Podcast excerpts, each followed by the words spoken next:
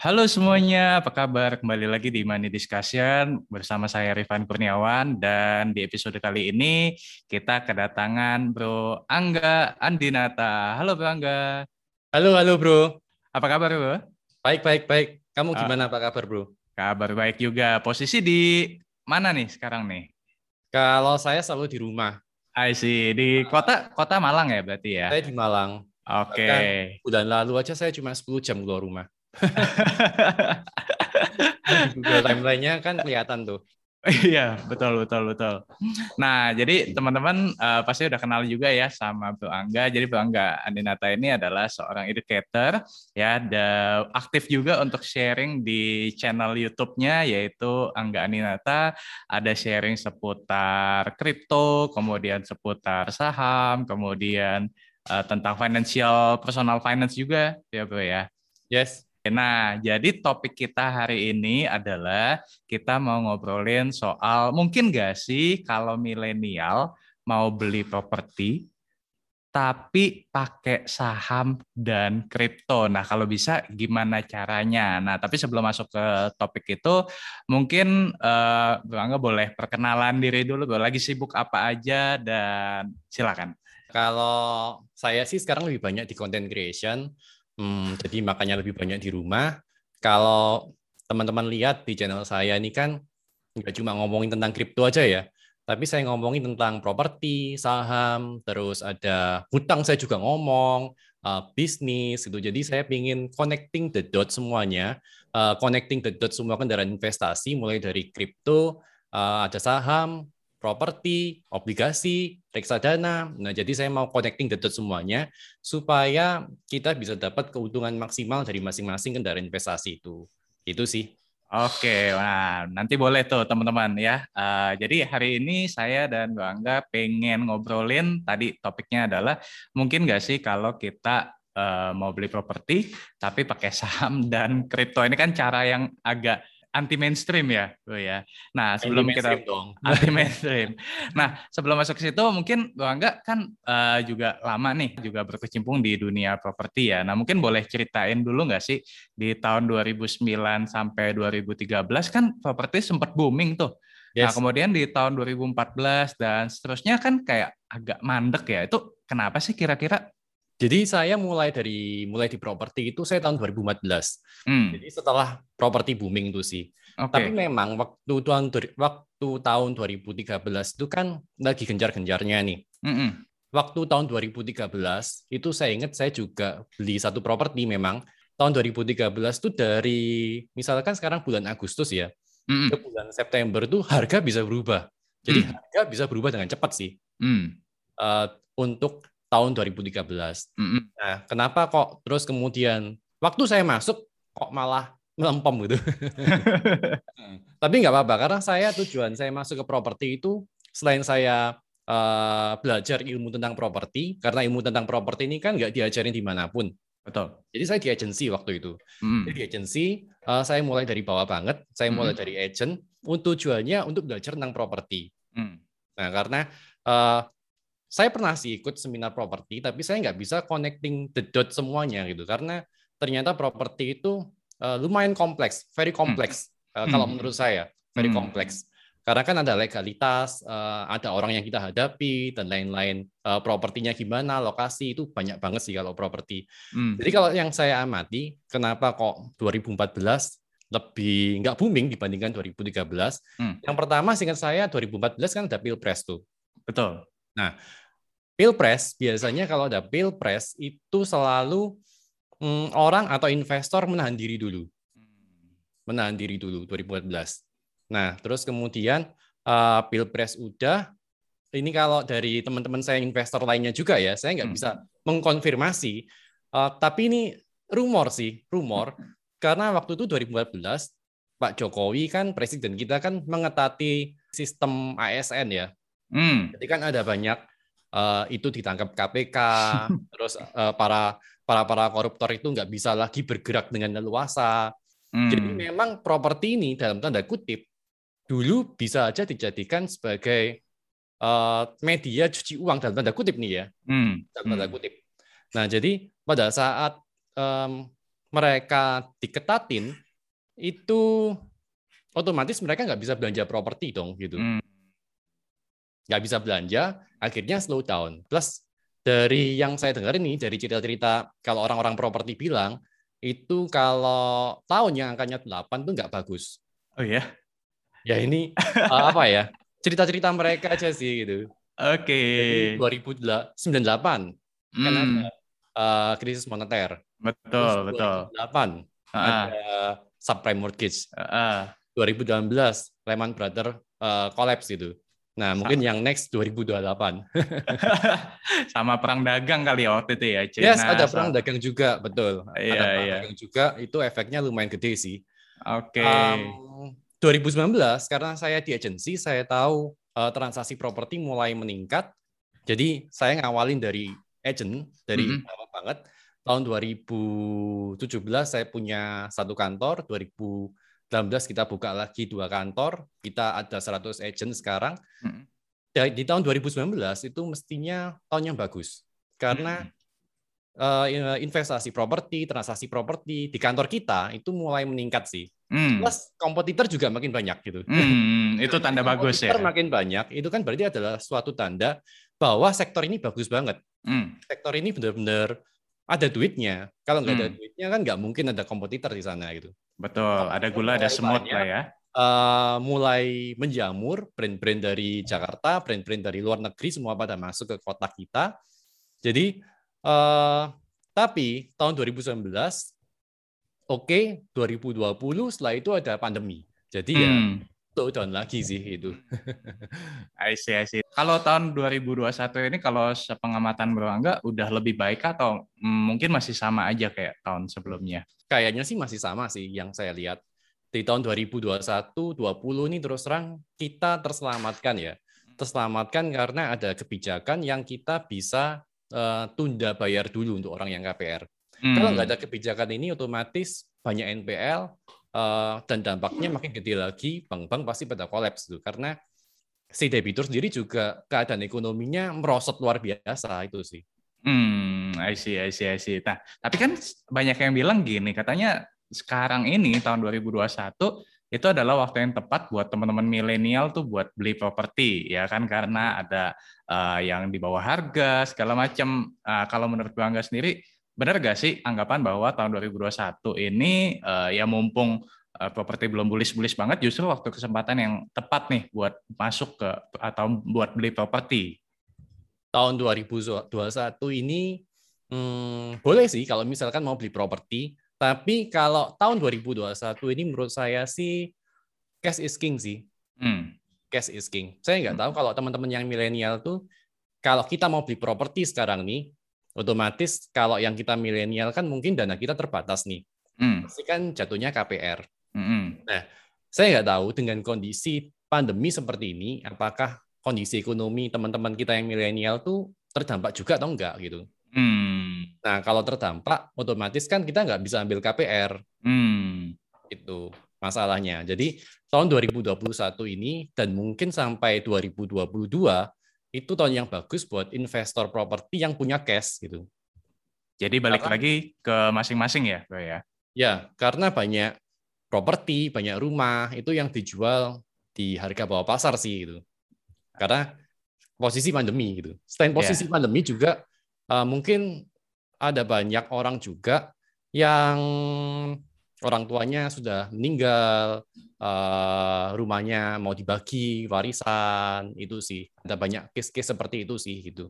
I see, I see. Jadi balik lagi ke kondisi keuangan masing-masing. Tapi kalau misalkan hmm. yang ya siap apa katakanlah uh, punya cash ya ini mungkin waktu yang tepat ya karena ada banyak yang di bawah harga pasar ya. Yes, yes. Oke. Okay. Yes. Nah, Tapi selama teman-teman milenial ada yang bank Apple kalau mau beli KPR sih no problem sih gitu. Hmm. Hmm. Yang penting kita cari rumah yang di bawah harga pasar gitu. I see. Dan biasanya properti secondary bukan properti yang baru dari baru. Oke. Okay. Second. Yes, yes, yes. Nah, kan sesuai dengan tema kali kita kali ini nih, yaitu beli properti pakai saham dan kripto. Nah, hmm. itu emang bisa nggak sih sebenarnya beli properti pakai saham dan kripto? Dan kalau misalkan bisa, bisa dikasih ilustrasinya nggak?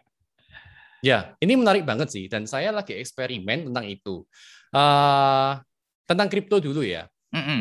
Nah, kripto, utamanya Bitcoin, itu punya tingkat kenaikan per tahun, mm. ini statistically ya, mm. 68 sampai 89 persen per mm. tahun.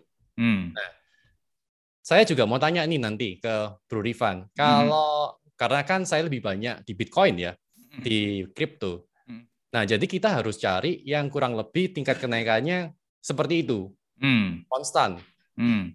Nah, sementara tingkat kenaikan properti itu kalau properti yang biasa-biasa aja nggak di lokasi yang oke okay banget ya, hmm. itu kita ada rumus tiap tujuh tahun sekali naik 100 persen. Hmm. Jadi 100 bagi 7 sih. 100 bagi 7 berapa ya? Mungkin 15? Ya, sekitar ya sekitar 15-an. Nah, jadi kita harus cari kendaraan investasi yang di atas itu sih, yang di atas proper, yang di atas tingkat kenaikan properti itu. Hmm. Dan menurut saya yang paling cepat untuk jemput properti itu, jemput harga properti itu ya Bitcoin. Kalau menurut saya nih, uh, meskipun memang ada altcoin lain ya yang bisa naik sampai uh, ribuan, ratusan ribu persen mungkin, hmm. tapi itu kan nggak konstan gitu. Kan hmm. kita nggak tahu uh, tahun ini naik 15 juta persen, terus kemudian tahun depan habis itu drop kan kita nggak tahu. Nah, hmm. tapi kalau Bitcoin ini kan dalam tanda kutip udah pasti sih itu. Hmm. Oke, okay, oke, okay, oke. Okay. Jadi lebih ke Bitcoinnya uh, ketimbang uh, altcoin lainnya gitu ya. Hmm. Hmm. Nah, kalau saya mungkin, sih lebih ke Bitcoin sih. Oke, okay, nah mungkin boleh dikasih spesifik, lebih spesifik contohnya nggak, Misalkan nih, saya hmm. misalkan uh, milenial ya, hmm. saya lagi nyari rumah yang atau properti yang katakanlah misalkan di harga 500 deh, 500 juta misalkan. Hmm. Nah, uh, kira-kira gimana tuh strateginya buat beli apa properti pakai saham dan kripto tadi? Oke, jadi saya pernah ngitung sih. Jadi saya hmm. sesuaikan dengan harga rumah di kota kita ya. jadi hmm. kalau cari rumah di kota saya di Malang 500 juta terus terang agak berat. Hmm. Kecuali di daerah yang pinggiran banget. Oke. Okay. Jadi waktu itu saya hitung coba sih kalau di angka 1 M gitu. Oke, okay, boleh. Rumah di angka 1 miliar ini ya boleh dibilang sekarang bisa dapat tipe 60 lah mungkin tuh. Kalau okay. tipe 60.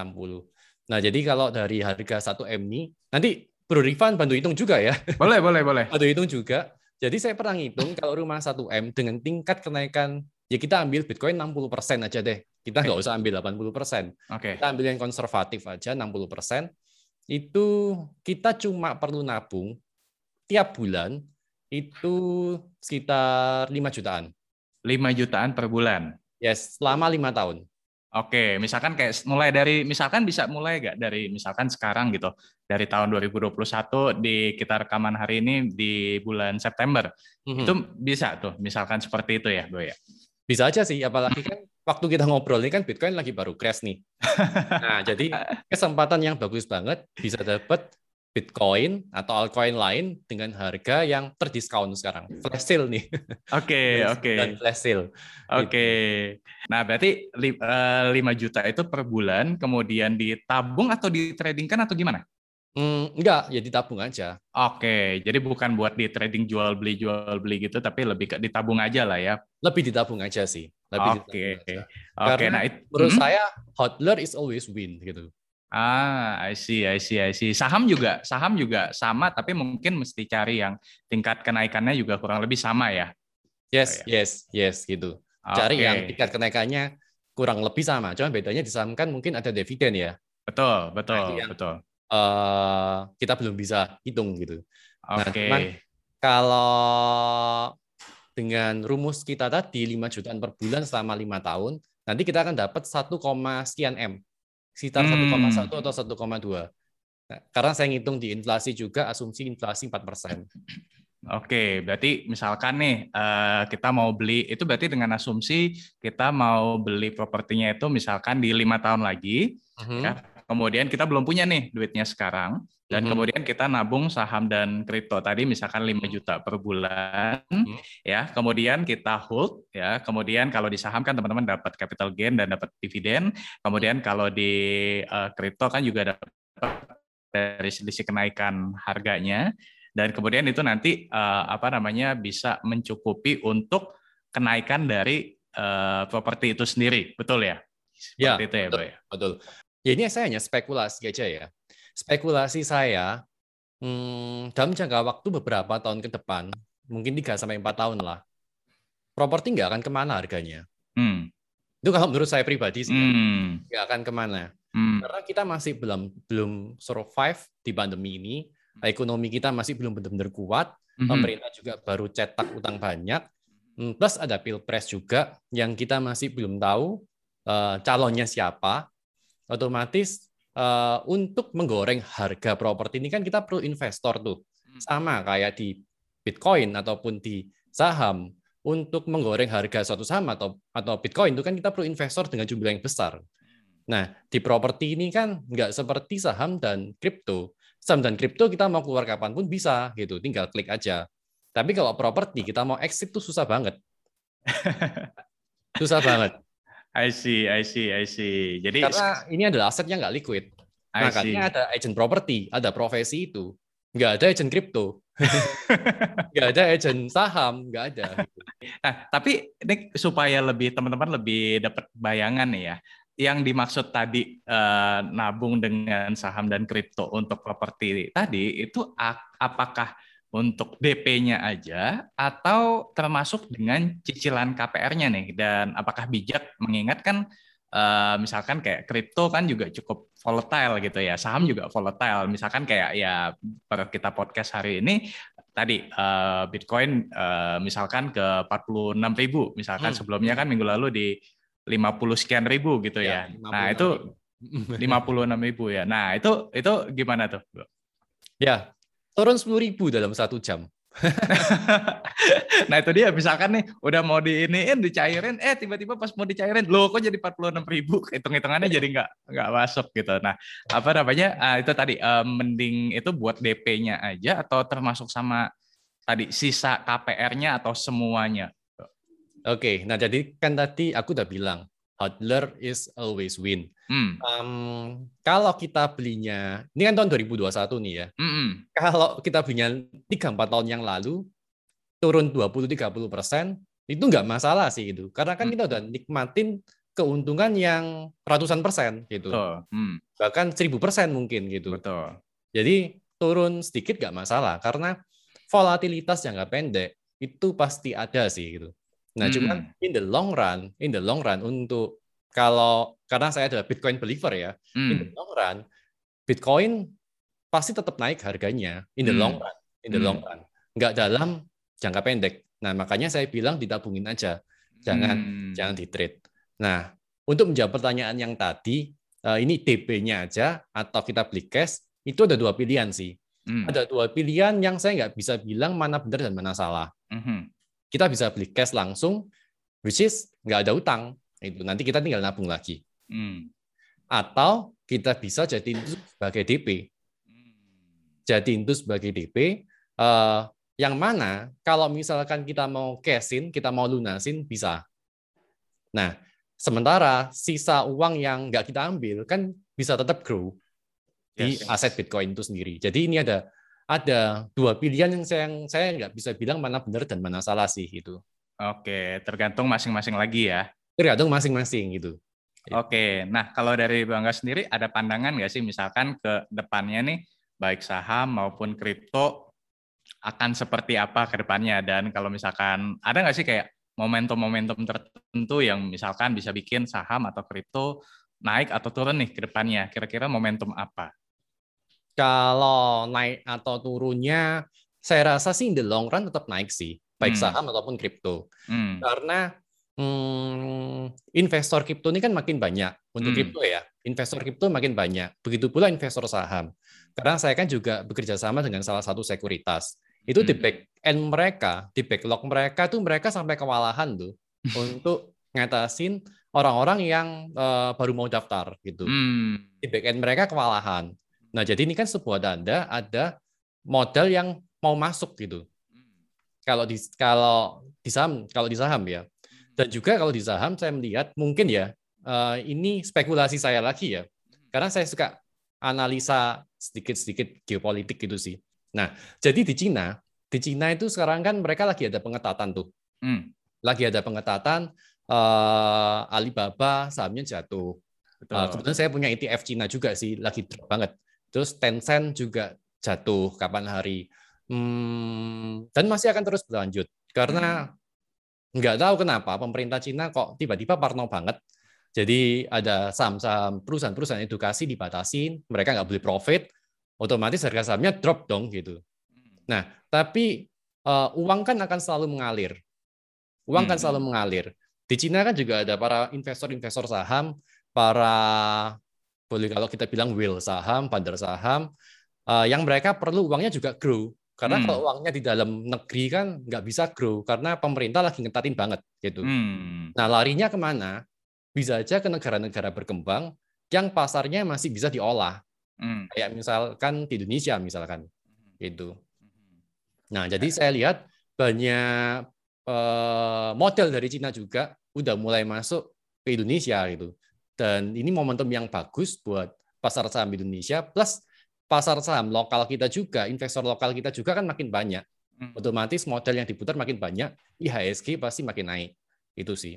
Oke, nah jadi in the long run uh, apa dua-dua akan tetap naik ya. Tapi kalau kita bicara sedikit lebih pendek deh, misalkan hmm. sampai dengan akhir tahun 2021, ini kan uh, per kita podcast uh, eh, IHSG ada di sekitar 6.100-an ya. Terus mm -hmm. kemudian uh, kripto kemarin kan sempat naik tapi belakangan agak uh, koreksi lagi. Nah, kalau kita mm -hmm. bicara sampai akhir tahun deh, sampai jangka pendeknya um, optimis nggak nih? Nggak terhadap saham ataupun kripto? Oke, kalau saham kayaknya yang bisa jawab Bro Rifan nih. nanti kita bahas. Nah, nanti kita bahas iya, iya. terpisah ya di channelnya Bangga ya. Oke, oke, oke. Nah, Karena saya nggak mau melangkahin masternya value investor ini.